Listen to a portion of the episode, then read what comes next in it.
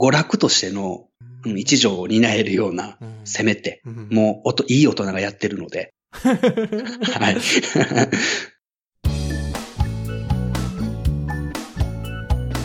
ポッドキャストの中の人。この番組は、ポッドキャストを公開している方へのインタビュー番組です。ご一緒に、ポッドキャストの内側を覗いてみましょう。ポッドキャストの作成方法に関心のある方、おすすめのポッドキャストを探している方、ご自分でポッドキャストをされている方にお届けします。お相手は中澤信之です。では、お楽しみください。 ポッドキャストの中の人、今回も素晴らしいゲストをお迎えしています。第38回のほろ酔いセブンを紹介しましたゆずきしさんから、えー、ゲストのご紹介いただきまして、今回、墓場のラジオ、しぶちゃんさんに来ていただきました。どうぞよろしくお願いします。よろしくお願いします。ああ、この声です、この声。はい。あの、私、特勤マッシュの頃から聞いていて、うん。ああ、この声で登場していただけると本当に嬉しいですね。あ、ありがとうございます。いやこんな番組多分出てくれない人なんじゃないかなと思ってたんですけど、よくそう思われるんですけ ど、あの、お声掛けが一切ないだけで、本人としては結構出たいんですけど。ええー、そうですかなんかね、なんかこう、とっつきにくい感じになってしまっているんだなと。はい。はい、反省しています。そのとっつきにくさは結構心当たりがあるんですかなんでしょうね。あの、今一緒にラジオやってるノブちゃんにはよく怒られたりもするんですけ ど、うん、自分としては、なんかね、大丈夫なつもりなんですけど。はいはいはい、はい、はい。今回初めてですね、あの、他の方の番組に、こういう形、スカイプとはいえゲストで出演するっていうのは、長くやってきて初めてですね。ああ、そうなんですか。それはそれは、はい、それでは失礼のないようにお迎えしなければ。いや、こちらこそ。ちょっとプレッシャーがかかるんですね。はい、えーとですね、えっ、ー、と、今、特勤マッシュというふうにお伝えしましたけれども、はい。えっ、と、今回出ていただいているのは、墓場のラジオ。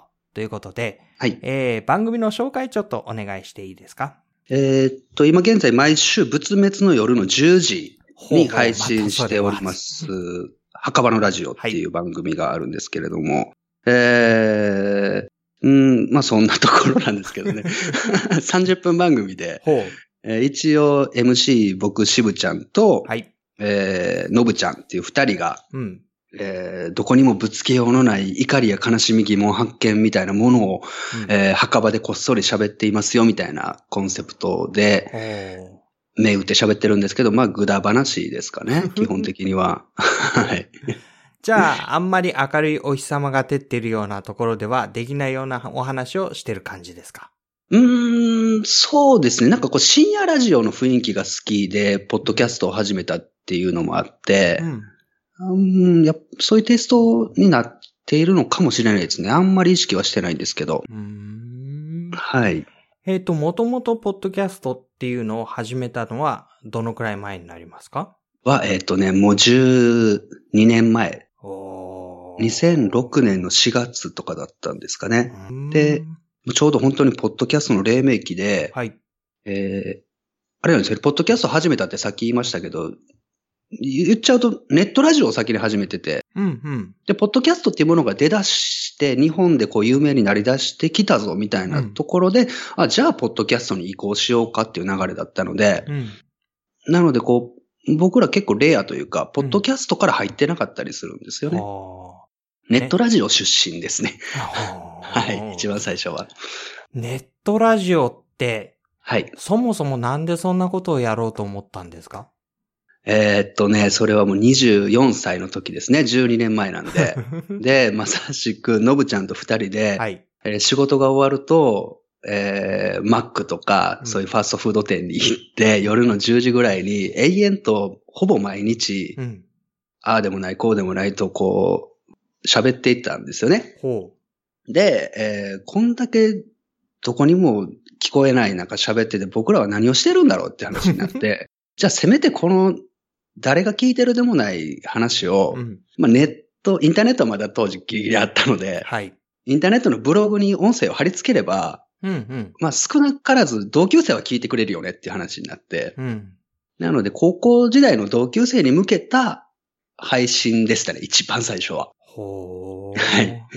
そうなんですか。それっ、ていう流れですね。結構毎日のように会って話してたんですかあーっと、そうですね。毎日話してて、で、それをちょっとインターネットラジオみたいなものにしてみようってなってからは、週1回会うだけになりましたね。うーんなん、か、毎日会う理由がなくなったという か。はい。そんな感じでしたそうなね。んですか。はい。へえ。その時の中身っていうのは中身っていうのはまあ、一言でひどいもんでしたけど ね。あの、当時、MP3 レコーダーを、 はい。えー僕が昔乗っていた車の、えー真ん中のドリンクホルダーに挿して、それで二人でドライブをしながら撮るみたいな、えー、ドライブしながら。カタカタカタカタカタカタって言いながら、 もう聞けたもんじゃない音声の中、そんなのを配信してましたね。えーうん同級生に聞いてもらいたいっていう感じが強かったんですかもうそれしかなかったですね。まさかあの他の人、全く僕らのことを知らない人が聞くなんて思ってもなかったので、うん。はい。もう完全に身内ネタの、なんて言うんでしょうね、もうひどい話をしてましたね。 えっと、のぶちゃんさんとは、えっと、同級生あ、そうです。高校の時の同級生で。えーそこに仲間がいらっしゃるということで。そうですね。えー実際には、そのお仲間たちは聞いてくださっていたんですかあと、そうですね。その時から聞いてくれてて、今も聞いてくれてるとは思いますね。うーんはい。どうでしたかそのお話をしていて、ふね、二人で話していたのが、まあ急にリスナーさんたちがいるような感じになって。そうですね。えーっと、だから2006年の4月とかに始めて、うん。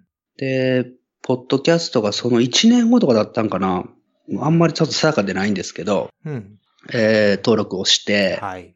えーそのあたりからちょっとなんかわからないけれども、同級生以外の人もちゃんと聞いてるぞみたいになって、おう。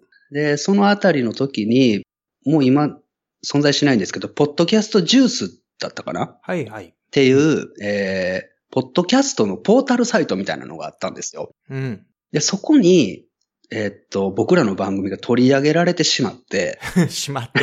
はい。なんか素人で面白い二人組がいるみたいな。ほで、当時素人でポッドキャストやってるみたいな人がすとても少なくて、う。うん。で他に名を連ねてたのが、雨上がり消したいさんとか、はい。いつもここからとか、うんうん。なん、か、そういう芸人さんたちの中に僕らがポンって出て、一気になんかこう、ランキングとか聞いてくれる人の数が増えちゃって、うん。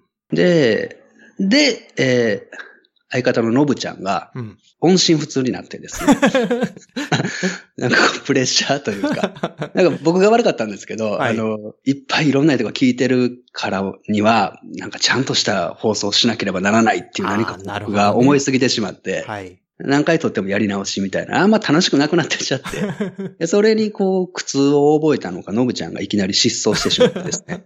はい、っていうような流れですね。えーはい。えっと、しぶちゃんは、基本的には、その、リスナーさんたちの思いに応えて、いいものを作ろうっていう方に、は、傾いていったんで すかいや、答えていいものを作ろうっていうのはないですね。なんていうかこう、うーん、自己顕示欲が高かったんじゃないですか ね、当時。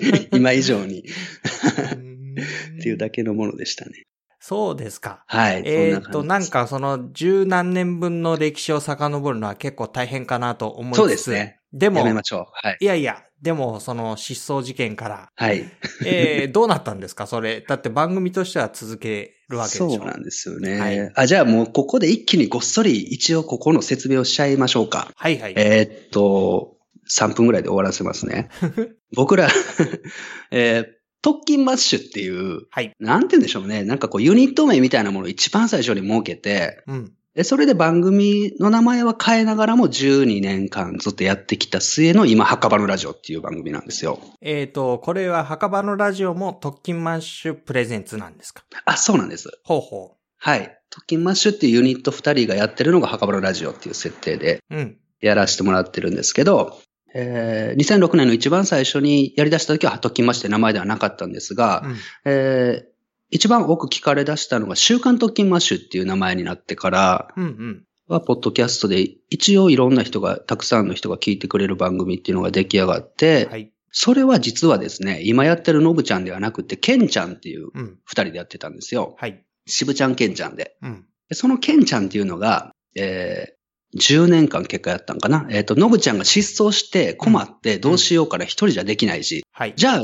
もう一人高校の同級生がいるケンちゃん、うん。ちょっと声かけてみようって言って、うんうんちょっとノブちゃんが失踪して連絡がつくまでの間、代打で MC になってくれって言って、結果10年やってしまったっていう。おーそれは、あれですか、ケンちゃんも自己顕示欲が結構強かったっていうことになるんですか結果となして。んでしょうね。いや、ただ暇だっただけだったんですけ ど。はい。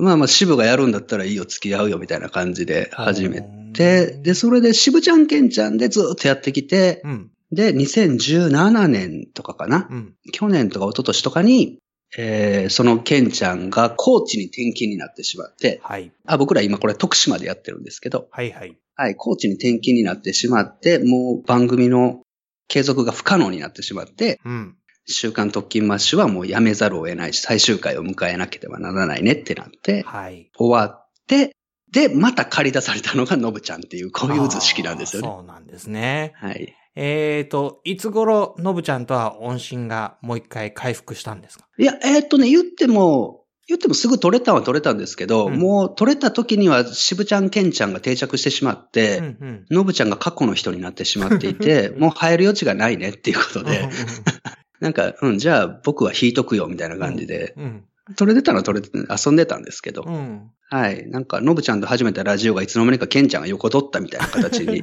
なってしまったんです よね。はい、はい。はいえー、のぶちゃんは復帰したいという声はなかったんですかなかったですね、別にね。はい。。そうですか。じゃそあ、んそな感のじ渋ちゃん、ケンちゃんで安定の十数年を過ごして、はい。そこは別に紆余曲折はあんまりなく、安定の。あまりなく安定の、はうい。ん。それで、えー週刊特勤マッシュという、まあ、おそらくね、ポッドキャストを聞いてらっしゃった方々に一度は耳にして、二度三度と聞いて、ハマっていった人も多いんじゃないかと。そうですね。長いことやってまうんす。だからね。はい。モンスター番組でしたよね、あれね、きっと。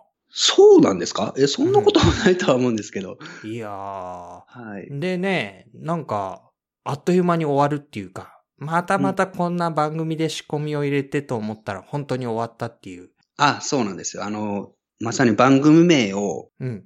2回ぐらい変えたんですけど、その都度こう、終わりますみたいな、最終回詐欺のドッキリみたいなのを企画でやってしまったばっかりですね。はい。もう最後の方、リスナーからの信頼が一切ない状態で、あの、本当に終わるの に、誰もあんま信じてくれてないみたいな状態 で、そんな中最終回を本当に迎えてしまったんですけどね。はい、はい、はい。はい。えーと、そうして、やっぱりそれでも、えー特勤マッシュとしては継続したいという思いですかそうですね、うんはい。やっぱりラジオは続けたいなっていう僕の気持ちがあって、うん。で、のぶちゃんを誘ったらいいよっていうことだったんで、ああ、今度はいいじゃよあって言ってくれたんですね。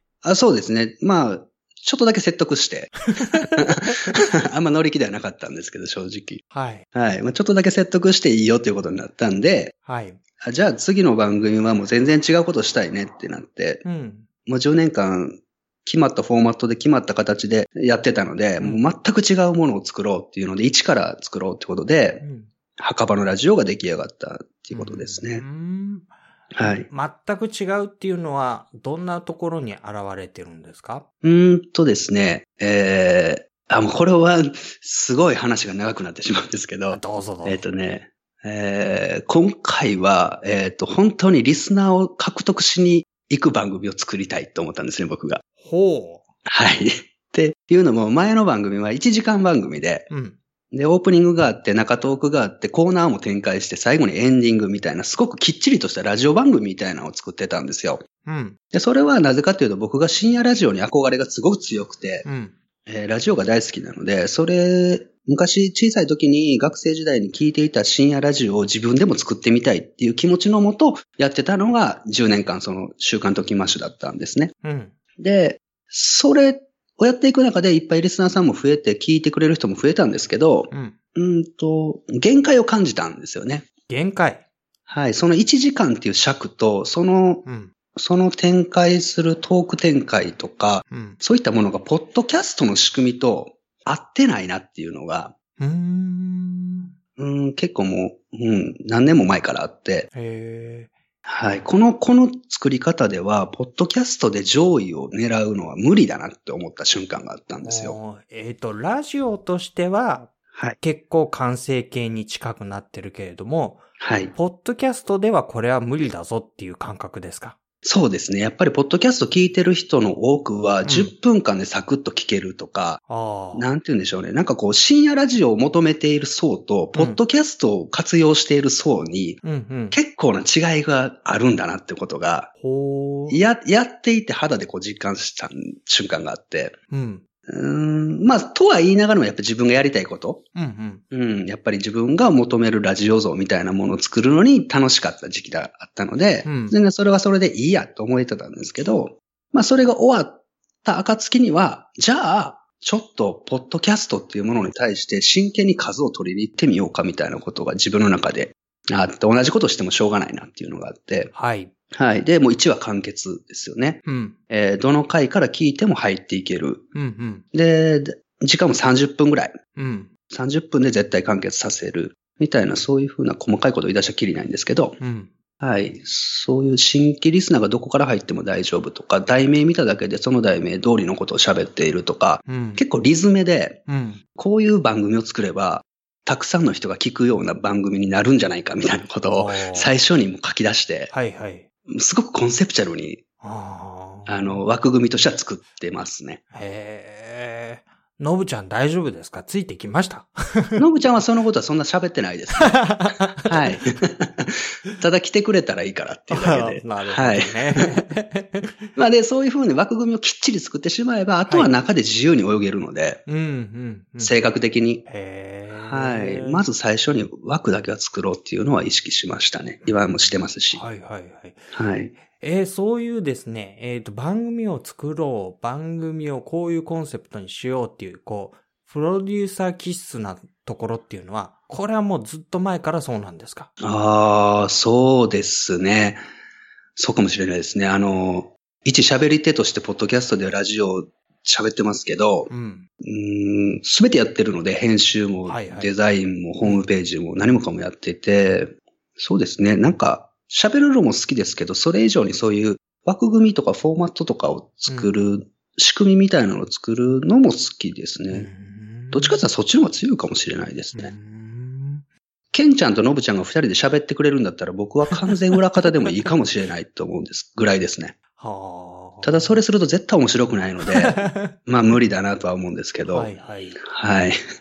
あの、トキマッシュの頃から聞いているとね、はい。あの、この同級生たちは、はい。もう、どんだけひっちゃかめっちゃかな、こう、日常を過ごしてたんだろうっていう、はい。そういう想像力はかき立てられてきたんですけど、ああ、はい。事実は事実、あどうなんでしょうね。周りからどう聞こえているのかみたいなのは意識したことはないんですけど。まあ でも高校時代からやってることは変わらないですね。 そうなんだ。はいえ。高校時代も放課後にうん。 3人で集まって、ただ録音ボタンを押してないだけで今と同じようなことを喋ってたでしょうしう、ん。はい。何も変わってはないですね。えーじゃあ、遊んだり、まあ、いたずらしたり、いろいろなはいハプニングやら、そういう出来事も含めて、はい。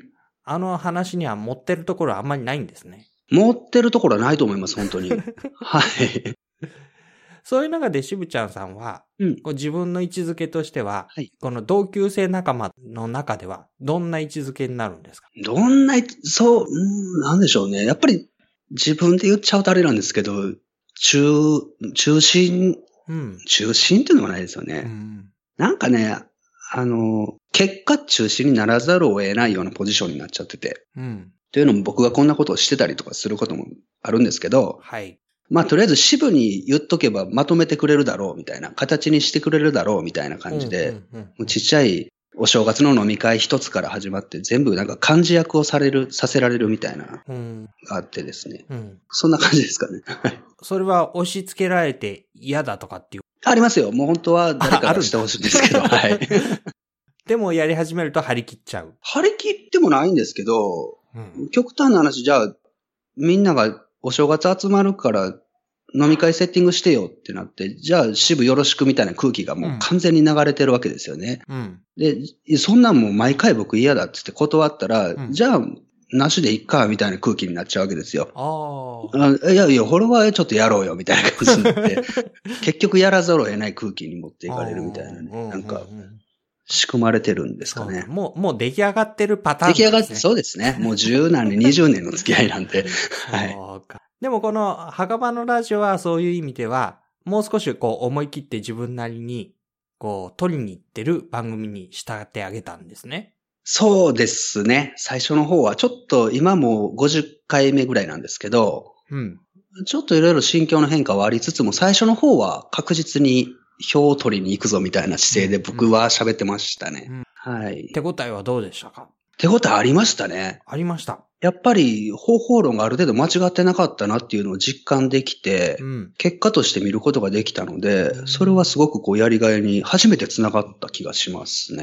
へ週刊ときまッシュの時のリスナーさんから綺麗に6倍になったんですよ、リスナーの数が。へえ、そうなんですか。そうなんですよ。わかりやすいぐらい増えて。じゃあそれはもう、全然違う層にアプローチが広がったってことですよね、きっと。そうですね。なので、ちゃんと狙っていた場所にやがさせれたなっていうのはありましたね。はい。こう一言で言うと、はい。特勤マッシュの時のリスナーさんは、多分こういう人。墓場のラジオはこういう人ってありますえー、いや、そうなってくると難しいんですけど、うん。なんて言うんでしょうね。なん、うんと、間口を広くしたっていうのもあるんですかね。うん、やっぱり、えっ、ー、と、長寿番組というかね、長いことやられてる番組ってこう、はい、ある種のこう空気感みたいなのが出来上がってたりするじゃないですか。うんうんうん、何かこう一元さんが入りにくい雰囲気というか。はいはい。あの、私も決して、あの、はい、お便りは出せなかったですね。あ、そうですよね。でもそうなんと思います。 で、実際それが、えっ、ー、と、その魅力になったりもするだしょ、はいはいはい、だろうし、うん、一概にこう悪いことばっかりではないんですけ、ど、うん、うんやっぱりそういうのを一切省きたかったので、うんうん、うん、なんかこう、長いこと聞いてるから楽しめる番組みたいな空気になってしまったので、うん、うん、そうじゃないところできっとライトな、ライトな層のリスナーさんが入ってきてくれた結果じゃないかなと思いますね。はいはいはい、じゃあ、この墓場のラジオは、あんまりこう、同級生のあの雰囲気の延長線上で、えそれに似た人たちに聞いてもらえればいいやっていう感覚よりは、本当に誰が聞いても大丈夫なように、え特色ある番組を作っていこうとされたってことですかね。えー、そうですね。そうなりますね。はい。それだけの回もあったと。そうですね。もうきちんと、えっ、ー、と、娯楽としての、うん、一条を担えるような、うん、せめて、うん、もう、音、いい大人がやってるので。はい。 そうか。そういうなれたらなとは思いますね。じゃあ、やっぱり、あの、ドッキンマッシュっていうのは、はい。いい大人というよりは、はい。えー、高校4年生、5年生と、はい。えー、続いていったような、あ、そうですね。でやってた。ものすごく上手な言い方だと、それちょっと欲しいぐらいですね。ああ、やった。高校13年生の2人がやってたみたいな、ぐらいの感じです ね、本当にね。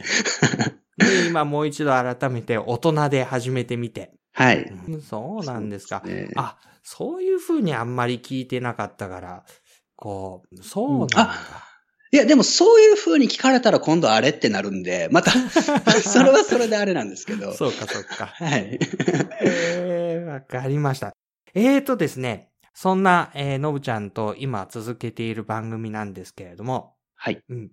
えーと、これから先の目標みたいな、えー、さらにこの先みたいなのはあるんですかうんと、とりあえず、墓場のラジオっていうコンセプトというか名前なので、うん、 108回は最低でもしたいなっていうのがあります ね。はい。 煩悩の数を吐き出して、はい、 108話で完結できたら、なんかここの墓場のラジオっていうコンテンツがすごく綺麗に終われるな、みたいなのは、ある、ありますね。へはい。えー、っと、そんな終わりのことをもう言うっていうことは、はい。まあ、ある程度、はい。。やったなっていう感覚をもう抱きつつあるっていううん、いや、そういうわけではないんですけど、ああ、でもどうだろうな。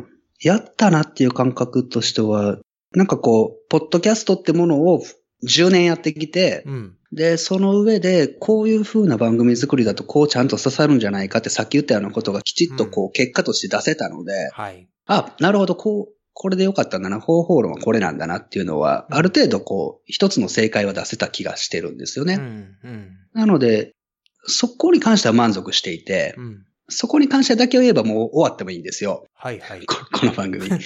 で、それとはまだ別の、あの、喋り手としての渋ちゃんは、うん。まだまだ喋りたいことがあるので、おー、まだまだあるんですか。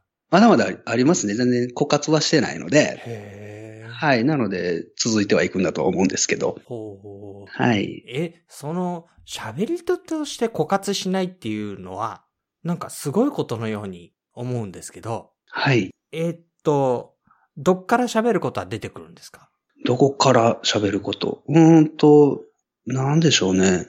だって毎日そんなに面白いことが起こってるわけじゃないでしょそうですね。はい。えー過去の経験もそんなにもうあるわけじゃないでしょそうですね。あ、だからそう、そうなんですよ。えっとね、前やってた週刊特勤マッシュっていう番組では、はい。えー僕の日常に起きたうん。出来事を主に喋ってたんですよ。うんうん。なので、ものすごく苦労したんですよね。週1回喋ってたので。あ、やっぱりそれは苦労するんですね。苦労してましたね。何もない時は本当に何もないです から。はい。はい。ちょっと安心しました、今。あそうですよね。はいそうそうそう。で、嘘つくのは嫌だったので、何もないながらも必死に頑張ってたんですけど、うん。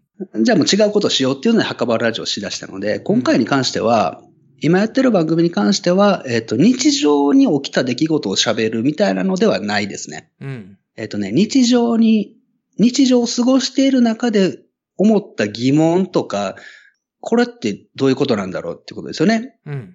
うん、そういうのをヒントに足がかりに喋ってるので、うん。うん。そういう意味では全然尽きることはないっあーていうような作り方になるほどねしました。うんなので全然そこにストレスはないです。なんか、すごい、外ですか、今。あ、そうなんですよ。これ一番最初に言っとかないとダメだったんですよね。今これ収録環境がですね、はいはい。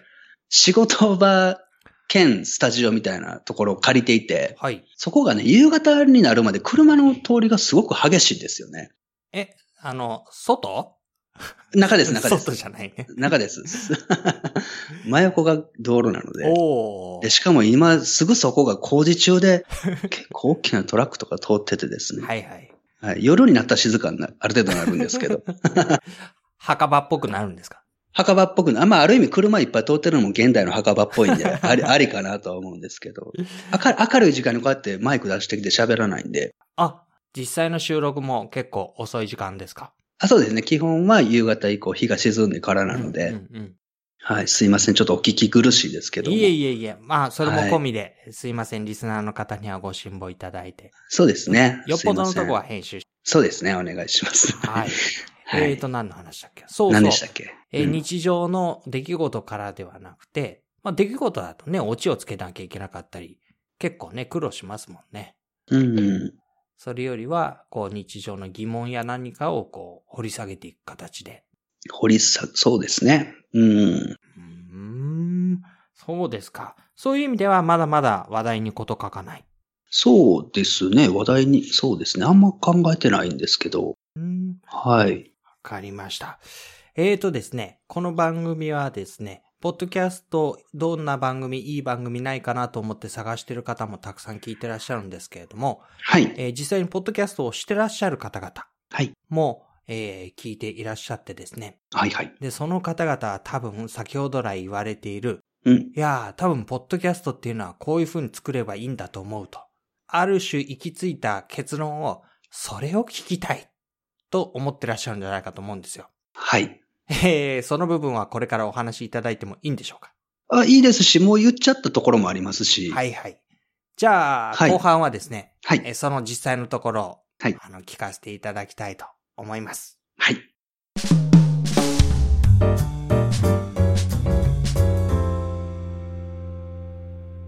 えー後半では墓場のラジオの収録の実際について伺っていきたいと思いますけれども、えー収録の環境、収録の、そうですね、集まってっていうのはどういうところでどういうふうにして撮ってらっしゃるか教えていただけまえっ、と、道路の横で撮ってますす ね。かはい。そうですか。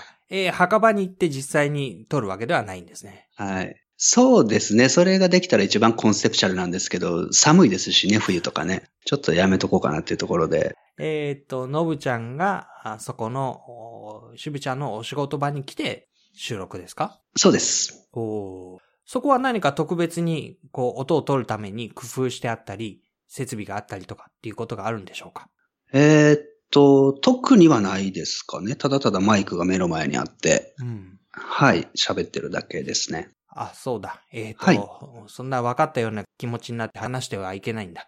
えっ、と、しぶちゃんさんの仕事場って、一体なんで仕事場があるんでしたっけああ、えーっと、僕はですね、基本的にデザイナーをしていて、はい。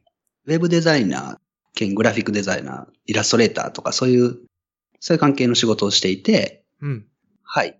そこが事務所というか、仕事場というか、スタジオというのはそういう意味なんですね。ああ、そういうことですね。そういうことです。はい。じゃあ、昼間はそこで基本的に一人でお仕事をしてらっしゃるんですかそうですね。はい。で、その一角かなんかにマイクがもう常設あ、そうですね。えっとね、えー、テーブルがあって、手作りの大きな木のテーブルがあって、その真ん中をくり抜いて、マイクを刺せばいいだけみたいな穴を作っていて、ほう。はい。なんかそういうのだけしてますね。へえ。はい。じゃあ、そこで、まあ、収録をしようと思えばすぐに始まるような環境が一応整う。はい、そうですね。で、えっと、収録の頻度としてはどのくらいですか収録頻度はだいたい週に1回、金曜日の夜ですね。はい。それはもう固定で。固定ですね。はい。えー、固定って大変じゃないですか。いや、むしろ固定にしておかない方が大変じゃないのかなと思うんですけど。うーん。い。はい。じゃあもう予定を決めて、ここはこの時間と。そうですね。そしたら毎週毎週アポイント取る必要もないので。うんはい。もう、それは十何年もやってらっしゃると、もう身についた、染みついた行動パターンにもなるんで。 そうですね。面白いもんで収録日だけ風邪ひかないとかあったりしますね。 まあ、引くときは引くんですけど、でも、ううんん、ありますね、なんかね。でもうそうなってくると周囲も、あ、金曜の夜は誘っちゃいかんよな、みたいになりますもんね。そうですね。なんかそんな感じもありますよね。はい。なるほど。えー、それで実際の収録ですけれども、はい。どんな風にして撮っていらっしゃるえーっと、どんな風にとは。機材とか。あ、機材ですね。機材は、えっとね、あんまり詳しくないんですけど、ベリンガーのはい。マイクを、うん。ベリンガーでよかったのかないいと思います。 耳の形したメーカーのね。 あれのマイクにベリンガーのミキサーを、に挿して、はいえー MacBook につなげて撮ってます。おーそ。れぐらいしかわからないですね。 えーと、マイクは、はい。うんと、コンデンサーマイクとダイナミックマイクとあるらしいんですけど、ダイナミックですかね。ダイナミック。はい。要するにそれは、えーものすごい微細な音までは拾わないけど、えー音を、話してる声はちゃんと取るっていう、そういう感じのマイクですよね。。そうですすね。単一指向のマイクですね。うんうんうんはい。へーで、その車通るとか、うん。えーそういうのとかはあんまり気にしないで、取っちゃってて大丈夫なんですかえーっと、なので、一応気にしてるので昼間は撮らないっていうのがあああー、っ、そってかそっか。まあでも夜でもね、あの、車の音聞こえたりも全然するんですけど、うん。まあもういいかな、みたいな。うんうん。ちょっとライ、なんかこう気分的には昔みたいにこうシビアには考えなくなりましたね。うん、はい。昔の方がきちんと作って、またそういうのも避けようとしてた。してましたね。なんか、うん、完璧主義がすごかったので。うんはい。えー、と、なんか数をね、取りに行くっていうと、はいそれこそきちっと仕上げた、うん。なんて言うんだろう、あの、ノイズもないし、余計な雑音もないしっていう方にああ。傾くのかなと思ったんですけど、そんなことはないんですかああ、まあでも、そうですね。そういう意味では一応最低限の音質うん、はうん、うん。う気にはしてますね。ーん。はい。最低限っていうと、例えば。うーん、なんでしょうね。やっぱり、もうす耳障りな後ろのホワイトノイズは絶対ないような作りにはしますし、うん。はい。まあでも車の音みたいなバイクの音とかは、なんて言うんでしょうね。あの、サブキャラ的な扱い で、そこから話が始まったりもすることあったりするので、はい。そこはなんていうか音質とはまだ違うところのうん、うん、うん。はいはい。なんかそういう扱いにしてたりもしますなるかほね。うん、あの、聞きづらさとか聞きやすさを左右するような、はい。あバックグラウンドのホワイトノイズみたいなのとか、まあ、音割れとか、そういうようなのは、うまあ、絶対に避けるべきだけどっていう。そうですね。なるほど。なんかどこかで何かで耳かじったんですけどね。えっとね、音声メディアでうん、音質が悪いのは、うん、えっと、ブログ、例えばブログでうん。文字が読みづらいのと一緒だみたいなああ。聞いて、あ、もうその通りだなと思って。そうですね。で、ただでさえ、プロの人のラジオでも聞きづらかったら嫌になるのに、素人で聞きづらいなんて 論外だなって思って。 なので、音質にはすごい気にしていた時期がありますねう。ん最低限そこはクリアにしておかないとっうてん、ういう。ん、うん。はい。ああ、そうか。最低限という線だね。そこがあるよという話ですね。そうですね。はい。おーわかりました。えーっと、そういう中でネタの収集とか、シナリオの準備とか、はい。番組を作るにあたってはどうされるんでしょえーっと、これに関してはもうゼロですね。ほぼないですう。えー、ゼロはい、ないですね。おーハッカパのラジオになっては特にないです ね。え、でも、えーっと、話すときには、はい。じゃあ今日はこの話ね、みたいなのは、ああ、えっと、それはあるかな。ある時もあるしない時もありますねうん。だいたい3パターンあって、はい、今日はあの話したいなっていうのがあるのと、うん、えー全くない時と、うん、あとはリスナーさんのうん、うん、話を元に展開しよう。この3つがあって、うん、一番楽なのはリスナーさんからのメールなんですけど。はい。はい。うん、ぐらいですね。えーえーっと、それをあらかじめ采配して、今日はこういう感じねっていうのを決めるのは誰の役目ですかあ、僕です。はい。えーと、いつ頃どんな風に決まるんでしょうかうーんと、収録前の1、2時間ぐらいに頭の中でなんとなく決めて、うーん。はい。じゃあ、金曜日も夕方になってきて、まあ、仕事も一段落、これでつけようかなっていう頃になると、うん。えー、今度はポッドキャスト脳が働き始めて、えー、まあ、今日はどうするかな、みたいになるってことですか。うん、そうですね。はい。ああ、でも、ああ、でもそうも言えないな。えー、なんか喋りたいことが3つぐらいあるときに、うん。あじゃあ今週この話しておいて、うん。で、結果多分これ重くなるから、2回、来週はちょっとライトなこの2個目で、3個目でまろやかにしようみたいな、結構3週間ぐらい前からあー、ネタを割り振ったりもしますね。なるほど。そういうことをする時もあるっていうことですかそうですね。バランス考えて、はい。おーそうか、そうか。そういう意味では、まあ経験もあってでしょうけれども、一回一回単発の準備っていうよりは、ちょっとこう先を見通して、そうですね。はい。 3、4週ですか。うーん、そうですね。まあ、それは、墓場のラジオっていうのが1話完結で、うん、だいたいタイトルにあることを喋っているみたいなことにしているので、うん。はい。なので、だと思うんですけどね。うーん。。はいい。なるほど。そのずらずらずらっと並んだ時に、まあバランスというか、見栄え、見栄えでもないでしょうけど、なんかこう、そのセンスがいいように並ぶことをイメージするんですね。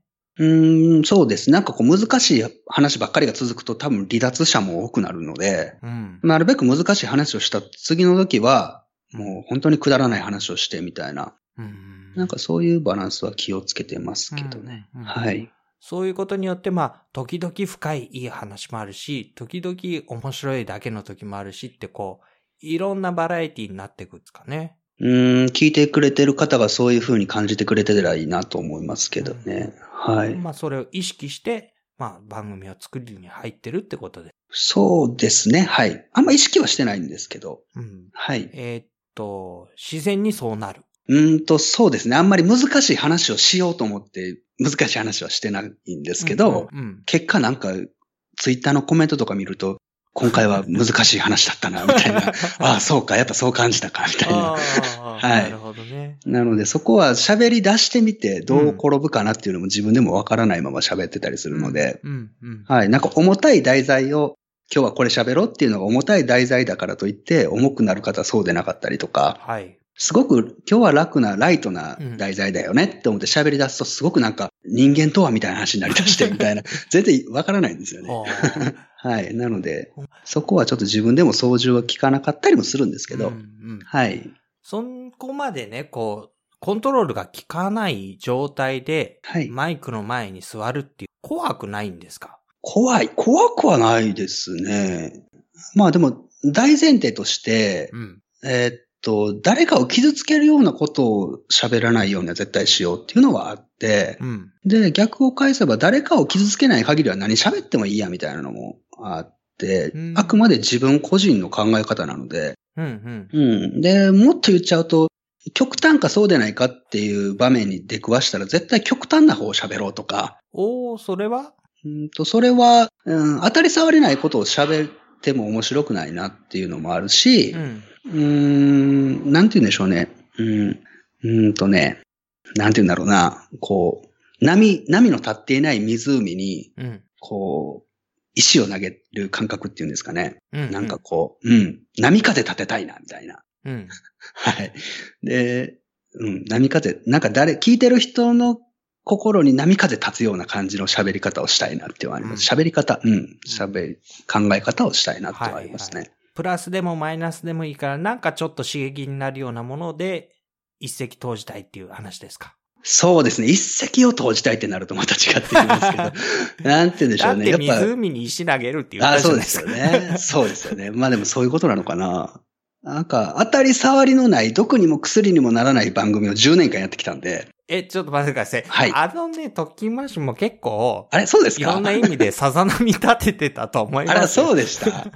本当ですかなんかあんまりなんかこう無責任で進むような話ばっかりしてた気がすまるあんでますあけど。ね、そういう意味ではね、大きはいな大きな問題になるような発言とかはなくて、うん。あの、非常に楽しみという意味ではね、あの、ワクワクドキドキはしましたけど。そうですね。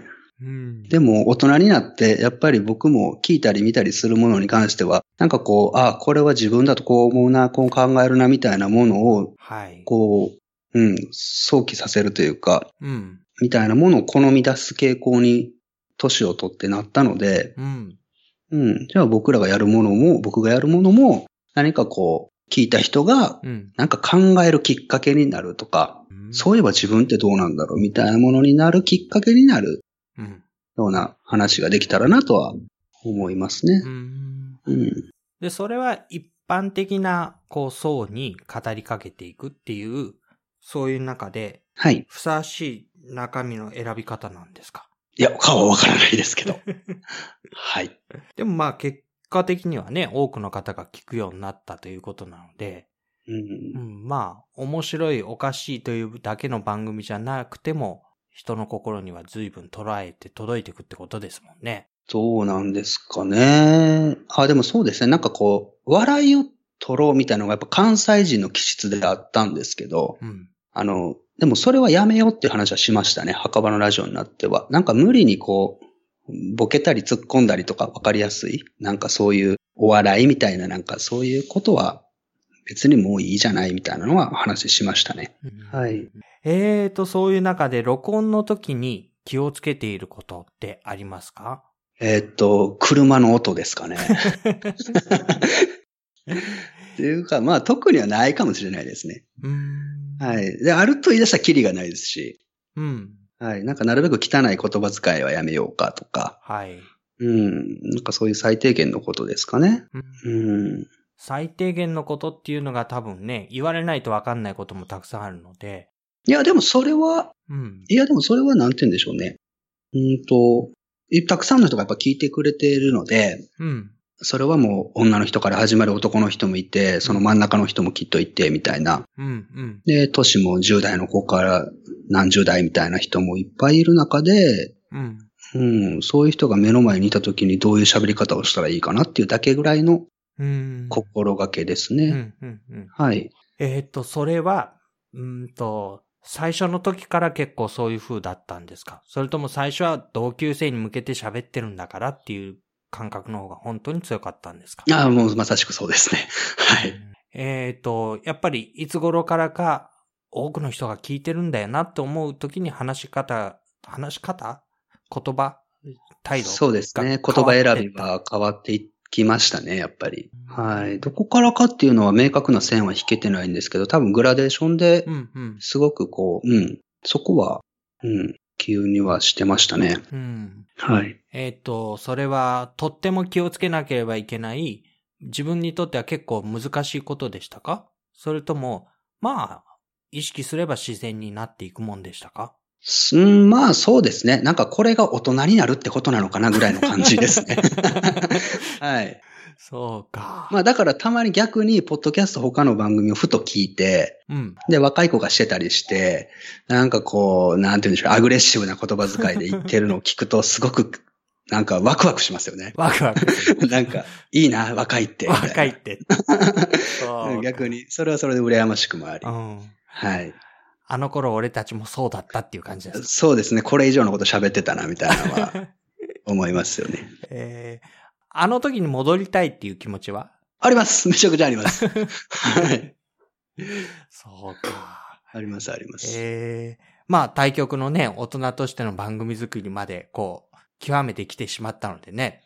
えーはい今はまあ、こっち側で気をつけながらやってらっしゃるっていうことだちょっと待ってくださいね。でもこれ今、墓場のラジオも特勤マッシュも聞いたことない人がこれ聞いてたら、どんな大人な番組なんだろうって思われたら、ちょっと、ちょっと難しいですよね。それはそれで。そうですね。言ってる割に、 結全構。然ですもんね。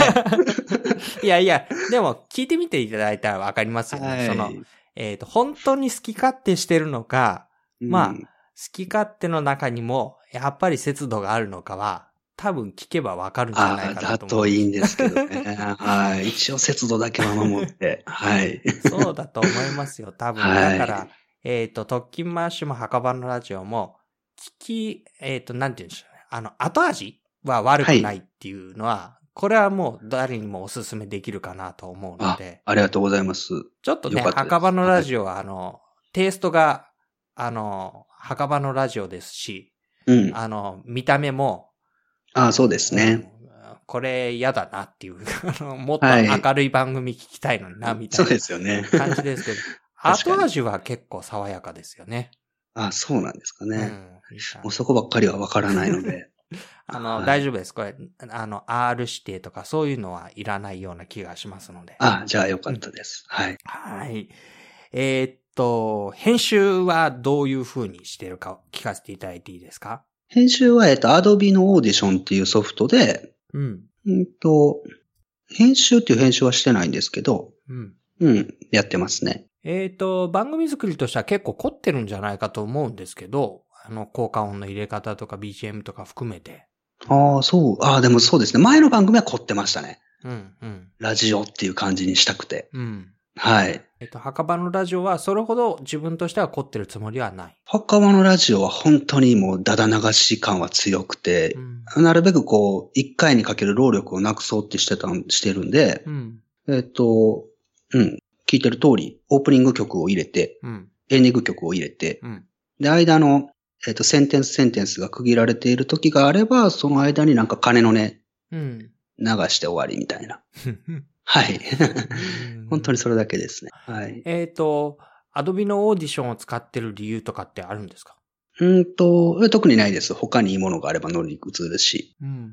い。はい。使い勝手としては、と、そうですね。多分全然使いこなせてないですし、うん。はい。最低限のことをしてるだけなんで。はい、はい。はい。えーっと、何か特別な音の操作とか、え聞きやすくするための工夫とか、そういった編集はあるんですかえーっと、ないですね。編集に関しては本当ないです。はい。えーっ結構そのままです。と、最低限の音質を維持するって言ったときに、はい。えーっと、そのための作業って何かありますえーっと、ノイズを取ったりとか。えーっなんとだっ、け夜撮るっていうことですかね。 本当そう、本当に何も考えてないですね、そこら辺はえ。ー多分もっとされてる方はいっぱいちゃんとしてるんだと思いまうす。んはい。じゃあ、基本的な、その最低限を満たせるような環境を整えちゃった方が早いってことですあね、まず、もうその通りですね。うんそれさえ最初にきちっとしておけば、あとはもうスイッチ入れるだけでいいやっていうのにするのが理想なんで、なるほどね。はい。なるべく目に見えないストレスをもう潰しておくっていう。はい。で、編集はできるだけ、まあ、パターン化したうん、手間のかかんない方にしといた方がやっぱりいい。そうですね。もうその通りですね。前は凝ってやられてましたよね。で、その凝って番組を作るっていうのは、それはそれで楽しいんじゃないかと思うんですけど。うん。楽しかったですね。なんか編集の方が楽しいなみたいな瞬間はありましたね。うん。はい。でもそれも途中からはやっぱり結局手間が増え出して、うん。前の番組ですら、もう喋ってる間に効果音を入れて、BGM。ああ。でも編集ですることないような状態にすれば楽なので、うん、うん、うん、うん。はい、もうそういう風に切り替えていっての今ですね。あ、あの、トキマッシュの最後の方っていうのは、その場で効果音も、もう入れてたんですかもう全部入れてました。はい、今もそうですけど。へーはい。そうなんだ。うん。そうやってやっぱり減らしていく減らしていくっていうのが自分にとっては正解なんですね。えっ、と、そうですね。なんか、うん、やっぱり、うん。なるべくそこに時間をかけないようにっていうふうにはしてますね。はい。なんかね、この、ちょっと逆説的な、あの、はい数を取りに行こうと思えば完璧にしていった方がいいんじゃないかっていうのとは、あーちょっとね、非常に逆説的に感じる、えー、内容の作り方も、番組としての仕上げあ方も、あ、確かにそうですね。なんか違うところにコツがあるんでしょうかね、やっぱね。うーん。なんなんでしょうね。本当あそこを聞き出すのが、あの、インタビュアーの役割なんですけど、ああ、いや、でも、でも最初に言った通り、本当にあの、枠組みだけきちっと作って、うその中でいかに自由に泳げるかっていう、うんうんうん。なんかそこの枠だけはきちっと作ってますよね。ああ。じゃあ、さっきの言ってたの、はいあの、音を取る環境もそうですけど、はい。最初のところでちゃんと整えちゃうっていうことが一番こう、そうですね。うーんそこなのんかうん労力が一番最初にかけなきゃいけないとこなんだ。一番最初にそうですね、そこさえきちっと作ってしまえば、あとは自由度が上がるので、うんうんうん。で、自由度っていう意味では反転し、なんて言うんでしょうね。逆説にそれこそなっちゃうんですけど、えーっと、さっきの汚い言葉は使わないとか、うんなんで最低限こうするみたいなルールがあった方うが、んうん。ルールを破る快楽と、あ、今破ったっていう共犯関係みたいなのが生まれるじゃないです か。だから、うん、ちゃん、なんか拘束一切ないよみたいな高校って逆に楽しくなかったりして、はいはい。拘束があるからここのわ脇からちょっとチラ見えする紫の生 地、悪いよねみたいなのはいが、はい。かっこいいみたいになるんであって、はいはい。はい。なので、ルールはなんか結構きちっと作ってて、うんううん。ん。なんか、それをちゃんとリスナーさんにも無意識にもちゃんと植え付けて、ああ、なるほうど。ん、その上で、今のちょっと行き過ぎてるじゃんっていうのがちゃんと喋ってる方も聞いてる方も同じ物差しになれる瞬間はうん気持ちいいですよね。はいはいはういはい。ん。それは高度ですよね。なんか、うちは受けのネタで、あはは、面白かったね、みたいなのと違って。うん、そうですね。やっぱり、うん、自分らのことをし全く知らない人が聞いてくれてるっていうことを大前提に喋ってるので、うん。そこはやっぱり、そこだけはやってますね。はい。はい。えーと、出来上がってきた音源を今度は、えーどこかのサーバーに置いて、皆さんに聞いてもらえるように公開していくんだと思うんですけど、そはのい。時にはどんな仕組みを使ってらっしゃいますかえーっと、昔はシーサーブログ使ってたんですけど、はい。いろいろと不都合があって、今はワードプレスっていう CMS のサービスを利用して、でそこでやってますね。えーと、不都合というとうーんと、今はどうかわからないんですけど、当時は過去の放送が15個までしか上げれなかったりとか、あとは容量の問題でちょっと長い音声を上げようとすると、なんか上がらなかったりとか、なんかちょっとストレスがいろいろあったので、うん。今は正直どうなってるかわからないんですけど、うん、うん、うん。はい。そうですね。うん。多分、やっぱりね、それは提供されてるものの上で乗っかってやんなきゃいけないっていうことだと、ある程度の制約はね、出てきてしまいますもんね。まあでもシーサー使ってる方多いですよね、ポッドキャストされてる方で。うん。多分ね。うん。で、ワードプレスでやられているということで、そこは何かこう、支障とかっていうのはありますかはもう全くないですね。やっぱり自由度が高いので。はい。はい、やりたいことをやりたい通りにできてますねう。んうん、うん。仕組み、システムの面だけで言えばね。ほう。はい。えーと、墓場のラジオもそうですけれども、おそらく公開直後にアクセスが結構集中するんじゃないかと思うんですが、はい。それでダウンロードができないよとか、サイトへのアクセスができないよみたいな、そういうクレームはえーっと、なんか序盤で、はい。墓場のラジオがおすすめに取り上げられて一気に跳ね上がった瞬間があって、う。で、その時は落ちたのかなんうん。なんかこう言われって気づいたんですけど、メールが来て。うん。で、ああ、そういうことが起きるんだなっていうことで、容量を足して、うん。うん、サーバーの方に問い合わせてそこをクリアにしてるので、今はもう大丈夫ですうん。ね。はいはいはい。はい。じゃあ、それは、あの、起こりうるというか、まあ、人気が出たり、ボッというふうに集中すると起こるけれども、ということですかね。なんですかね。はい。うん。まあでも今のところは、それは心配がないように一応手当てをしたと。はい。えーっと、サイト作りとかそういうものはまあ本職でもあるのでお手物ものってことですかね。 そうですね。はい。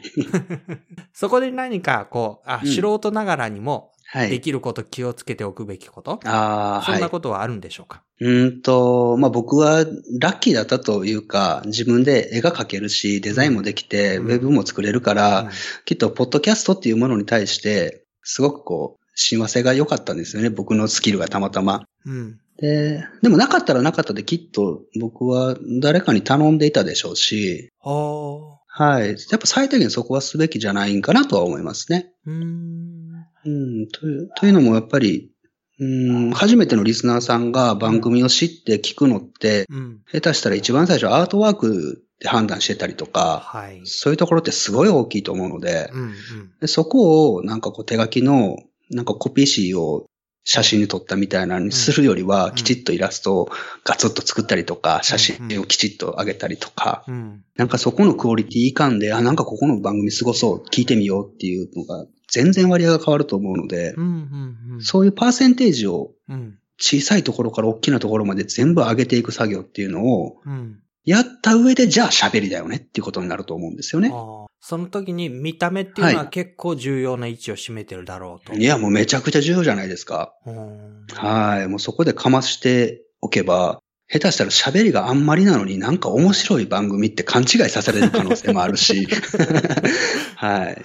おーなんかデザイナーっぽくなってきましたね、話がね。あそうですかね。でもそこはめちゃくちゃ重要なんで、お金払ってでもみんなやるべきとは思いますね。ああ。はいそうか。もし番組作りの中でお金をかけるとしたら、まあ、最低限の音質という意味での機材と、うん。そのアートワークはやっぱり必須っていう感じ。あーまあ、アートワークに限らずですけどね。あの、ううんんと、まあ、大きく分けて2つだと思っていて、はい。全く知らないリスナーさんが、うん。えー全く見たことのない番組を視聴して、あの、ファンになるまでのプロセスって、うん。うん、見かけて、はい。うん、じゃあ、例えばそれが店とした時に見かけて入るかどうか。うん。で入った後常連になるかどうかの作業。この二つですよね。はいっ。てことは店構えがちゃんと清潔感があってとか、うんうんプロっぽくてとか、うんお金かかってそうでとか、うん。そういう風な店でないと入らないですよね、やっぱり。はい。はい。うん。で、入った後は、いかにこう顧客満足度が高いうん。なんか入ったはいいけども、すごく聞きづらい耳がキーンとする、やめようみたいな出ていかれても困るんで。うん。ってことはやっぱり入るまでの、入るまでにいかにうん店に入ってもらう努力をはい。心がけるかと、うん入ってもらったお客さんをいかに満足させるかっていう、この二つをはあ取ると、結構やることは見えてくるんじゃないかなとは思いますけどね。なるほどね。そこを意外になんか入ってきてくれるまでを怠っている番組が多いので、うん。 僕からしたらすごいこう、自信あるんやなって思いますそうね。 か、自信あるんだなと。はい。いあーや、なんかたまにね、なんか、路地の裏ぐらいでめちゃくちゃ美味しいけ ど、外見めちゃくちゃ汚いお店とかあるじゃないですあか。りますね。はい。そういう店とかって自信あるんやあな、のこのおっちゃんみたいそうな。ね、地図も載せないとかはねい。そうなんですよ。僕は無理だ な、みたいな。やっぱ綺麗にペンキ塗ろうみたいなのがあるん で。ーなるほどね。は多分ね、始める人から言うと逆で、あまあ、うーん私のなんか誰も聞かないかもしれないし、うそんななん、かね、面構えだけ良くしても中身もないし、うん。まあ、とりあえずこんなもんで、みたいな風に始めちゃう人も。多いかなあとあ、思そううんでですすけどよね。うん。うん。そうか。そこは気構えを含めて、やっぱりこううん綺麗に、えぜひどうぞって、せっかくね、お店構えるならやっぱり。そういうことです。うん。やっぱり店やるんだったら、多少自分ができないんだったら、多少そこにコストかけてでもできる人にやってもらって、はい。はい。それって結局や、やる人の気持ちじゃなくって、聞こうとしている人のお客さんの気持ちがどうかっていう話なんでう、ん。うん。はい。はい。えーと、そんな風にして出来上がっていく、公開されていく番組なんですけど、はい。えー宣伝とかアピールとか、えーリスナーさんを獲得するっていう意味ではどういう風にうんとね、それに関しては、す結構やってないんですよね、実 は。えー、それはやってないんですかやってなくないですかうちの番組って、意外うんと。うんうんまあのね、そう本当にツイッターで、うん。ツイッターのメインアカウントで、うん。配信されたら自動で配信されましたって流れるだけしかないんですよね。へわかりややすい宣伝というと。んんはい。で、あとはもう、えーっと、いかにハッシュタグでつぶやいてもらうかみたいな、そういうところですかね。だからう、ーん。自分たちが講じているものに関してはなくて、うんうん。はい。いかにこう、勝手に宣伝してもらう形にできるかみたいな仕組み作りはやってますね。うーん。うん。えーリスナーさんたちが宣伝してくれるような仕組み作り。そうですね。その時に一番有効なのは、ツイッターのハッシュタグですかうん、ツイッターで言えばハッシュタグですよね。やっぱり。はい。えっと、他のものもあり。このものもあるのはあるんじゃないですかね。でもやっぱり、ポッドキャスト、音声メディアは SNS との親和性が高いので、うん。最低限そこだけですね。ははい。えっと、ハッシュタグつけてつぶやいてもらうために何か工夫はするんですかうーんとね、工夫、うーん、工夫って言うとしてないのかななん、うーん、なんかつぶやいてくれてます ね。ありがたいことに。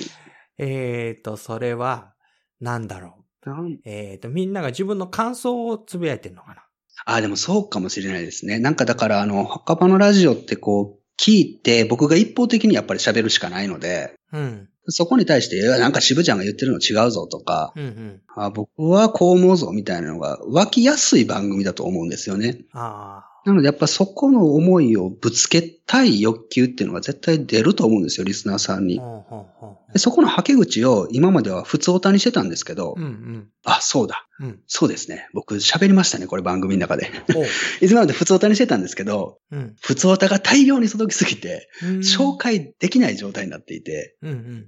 なのでもう普通おたを紹介するのをやめますっていう言っちゃったんですよ。うん。結構これ、あの、ポッドキャストしてる方からしたら、なかなかの、そうなかなかの話なんですけそど、うきっとですこよれ。ね。はい。で、その代わりにツイッターで、ハッシュタグ、墓場のラジオでつぶやいてくださいねっていうふうに促したんはありますねう。ん。うーんはい。そしたらみんなも見えるし、みたいな。はいはいはいはい。うん。おー、なるほど。えっ、と、そういう意味では、はい。まあ、えー湖に石を投げて、ざわざわっとしたものは、ツイッターになって現れると。そうですね。はい。。それが、えっ、と、どうするんですかハッシュタグでついたものは、うんえっ、と、絡みに行く。えっ、と、うん、定期的に見ますし、うんなんか気になったものにはちゃんと返信しますし。ほうほうほうほう。はい。じゃあ、それは、やっぱり、普通オタが読まれるのと同じような、こう、返信があったりするとプレミア感という、ちょっとそういうものもあるわけ。うーんと、そうですね。やっぱなんか反響が多いんだなっていう回と、そうでないんだなっていう回ははっきりわかりますねう。ーんうん。ね。へえ。それが結果的に宣伝やアピールになっそうですね。きっとなってますね。ありがたいことに。うんそうです、ね。はい。どんどんつぶやいてほしいです ね。はい。はい。えっ、と、そういう意味でリスナーさんとのコミュニケーションはもう今お話ししてたけど、はい。えー普通オタからツイッターのうんやりとりに変わっていったということで、えっ、と、これはやっぱり時間的なものも含めて、随分違うんですかね、感覚としても。というのは、普通オタとあツイッターのハッシュタグとは。あー、そうですね。うーん、普通歌を紹介しないだけで、うん。えっ、と、募集してないわけではなくて、うんうん。今も当然送ってくれてる方はいて、うんうんううんうん。ん。で、それを送ってくれてる方は、もう紹介をして、しない前提で送ってきてくれてるので、はい。はい。なんか、それはそれですごくありがたく、うんうんうん。うん、伺ってますね。ああ、個人的に、まあ、読んでくれてればいいという感じで、そうですね。はい。それで出してくる方もいらっしゃるんですね。あ、全然いますね。うんは。うい。んなるほど、なるほど。は。い。はい。えーと、そうしたらですね、えー番組を続けるコツがあれば教えてほしいな。番組を続けるコツですよね。コツはね、コツ、コツって、皆さん何喋ってるんですか番 組。えーとですね。はい。まあ、さっきね、あの、収録の時間は決めてしまうみたいな。ああ、なんかはいはい、ねはい。そういうのはあるみたいですよね、やっぱりあーね。なるほどねんあとはそうですね負担を減らすとかね。あの、あ、そうですね。負担減らす。ははいい。何かこう、まあ、トキンマッシュの時もね、10年以上続けて、うん。えーその中で得られた、続けるコツとかっていうのは。うん。まあだから、すさっき言ったとように、なんかテーブルにマイクをさせばいいだけとか、ああ、はい。それまでだったら、こう、いちいちこう、段ボールから出してきて、セッティングしてとかいろいろ、それって、まあ3分ぐらいの手間なんですけど、うん。 1年に換算したら結果じ、時間があるじゃないですか。はい。みたいなものを全部はしょって、できる限り簡潔にしていくのはゼロベースですよね。うーん。それ前提の上でってことですもんね。うん。やっぱ好きになることじゃないですかね。好きになること。なんかね、あの、続けるコツは考えたことないんですよね。なんか、か、うーんと、そんなに苦労するようなことだったらやんない方がいいんじゃないかって話うーん、ちょっととトゲがありますよね。いや、でも、なんて言うんでしょうね。あんまり好きじゃないうん。女の子とう、ん。週一回デートせなあかんってなったら、はいはい。結構苦痛だと思うんですよね。うわ、なんか見たい映画あるのにとか、今日寝てたいなとか。はいはい。でも、めちゃくちゃ好きな子だったら、うん。週4でも会いたいじゃないですか。はいはい。ってことは結局、その女の子とずっとデートするコツは何ですかってなったら結局好きになることじゃないですか。はいはいはい。みたいな話で。そうか。多分僕喋ること好きなんでう、ん。これはし、喋ること好き。はい。渋ちゃんに聞いたのは間違いだったんだよね、要する にね。あそうかもしれないですね。これは、のぶちゃんに聞かなきゃいけない質問ああ、もうまず。さにそうかもしれないですね。そうか。まさにそうかもしれない。じゃあ、今度は、あの、違う機会に、あの、聞いてみましょそうですね。あ、番組、あ、そうですね。のぶちゃんの機嫌を損ねないです ね。番組を続けるコツあ。う。相方に気を使って、そうですうんね。はい。機嫌を損ねない。はい。来週も来てくれるように、ちゃん と、帰り際、笑顔で見送るとか、そういう。ですか。はい。えっ、と、万が一来なかったらどうするんですかうん、ビクビクしてますけ どね、今も本当に。はい。そうかじゃあですね、えー最後の質問になります。えーあなたにとって、ポッドキャストとは何ですか教えてください。ですよね、これね。はいあの、ポッドキャスト愛に満ちているみたいに思ってくれてるんですよ、僕。はい。なんか、はい。リスナーさんから届くお便りとか、なんかレビューとかを見ていると。うん。うん、そうだと思いますよ。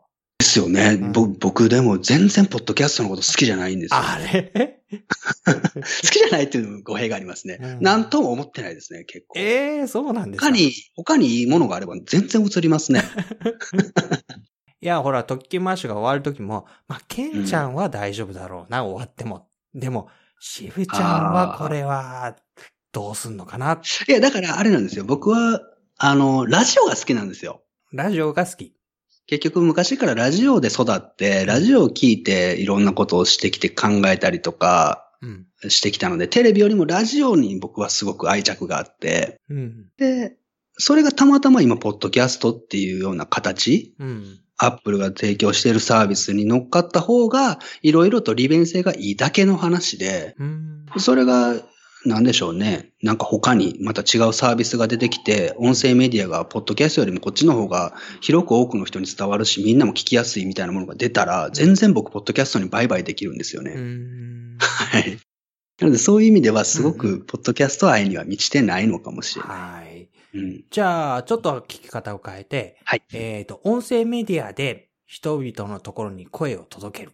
うんそのことはどんなもどんなもん、うーんとね、なんかやっぱいただくお便りとかは、うんなんもう本当に日常生活の一部になってますとかね、のうん。なんか仕事中のすごく単調な仕事のお供になってますとか、うんなんか下手したらなんか夢にまで出てきますみたいな人もい て、はい。本当に四六時中聞いてますみたいな人もいて、うん。なんか不思議な感じだなと思いながら、うん。うん。ありがたいですね。嬉しいですし。うん。僕が実際ラジオを聞いてた時に、うん。好きなパーソナリティの方とかをまさに夢に見たりとか、四六時中聞いたりしてたのでうん。で、そこに憧れがあって今やってるので、そういう意味では、うん、ちゃんと憧れたものに少なからずちょっとでもなんか慣れてるなと思えば、おうーん、もういつ死んでもいいかなみたいな感じはあります ね。そうか。は憧れに近づいてるんですね。い。ううーん。ん。じゃあ、あの、いつまでも死なないで、長く長くやってくださいね。墓場のラジオは一応もう死んでる設定ではあるんですけどね。 でもそうですね、死なないように。うん。だから一応死んでるからもう死ななくていいわけでしょ。そうですね。そ うややこしいですね。うん、ずっとやってほしいなと思います。はい。はーい。えーとですね、うんと番組のアナウンスや何か告知やそういったものがあれば遠慮なくしていただきたいと思いますが、いかがでしょうか。えーっと、そうですね。毎週、仏滅の夜に、えー10時から配信してますのでえ、まだ聞いたことない方がいれば。素朴な疑問なんですけうど、はいはい。仏滅って一週間に一遍あるんですかえっとね、5曜日かな。ろあごめんなさい、6曜日なんでう、んうんうんえーっと、1週間に2回やるとき時があったりするんですよね。うん。どうするんですか、それ。あ2回やります。はい。おはい。そうなんだ。そうですねうん。だから、週1回何曜日ってするよりもね、うん月換算したら多いんですよ、ね。多いんですよね。はい。それやり始めて気づいてしまって。全然最初のところさっきりしてないじゃない ですか。 そうなんですよ。マカバのラジオありきで全部話して、進めていったんで。かはい。はい。えっ、と、番組のご案内としてはそうですね。だからね、袴のラジオで検索いただいて、はい。えーっとやっていただけたら。あとは、えっと、僕が毎回アートワークを書いていて、うんうん。毎週毎週絵を描いてるんですけど、はい。えーで、それを、えー2018年の10月頃をめどに、うんえー東京で、えー墓場の古典っていうのをやろうと思ってます。へえ。実際に、えっと、展示したり、おあとは番組グッズを並べたりとか、へえ。あとなんだろうな、なんかいろいろできたらいいなってことを盛りだくさんやって、1週間ぐらいギャラリー借りて、ほうほうほなんか、うん、そういうこともやってみようかなと思ってますうね。、今年は。へー。じゃあ、その番組の、おーイベントというのは、これから番組を聞き続けていく中で、順次ご案内されていく。うん、そうですね。何かの形で。へえ。はいちゃんと楽みですね告知していけたらなとそれはねはい。はーい。わかりました。ありがとうございまあす。りがとうございました。えーと、今日はですね、えー墓場のラジオからしぶちゃんさんに来ていただきました。どうもありがとうございました。ありがとうございました。番組宛てのお便り、えーご感想、お待ちしています。感想や質問などですね、どうぞ遠慮なくお寄せください。宛先は、のぶアットマーク、牧師 .jp です。nobu アットマーク、bokushi.jp また、iTunes でのレビューなど書いていただけますと、多くの方が番組を見つけやすくなりますので、ぜひよろしくお願いします。iTunes での率直なレビューをお待ちしています。次回の放送、またお楽しみに。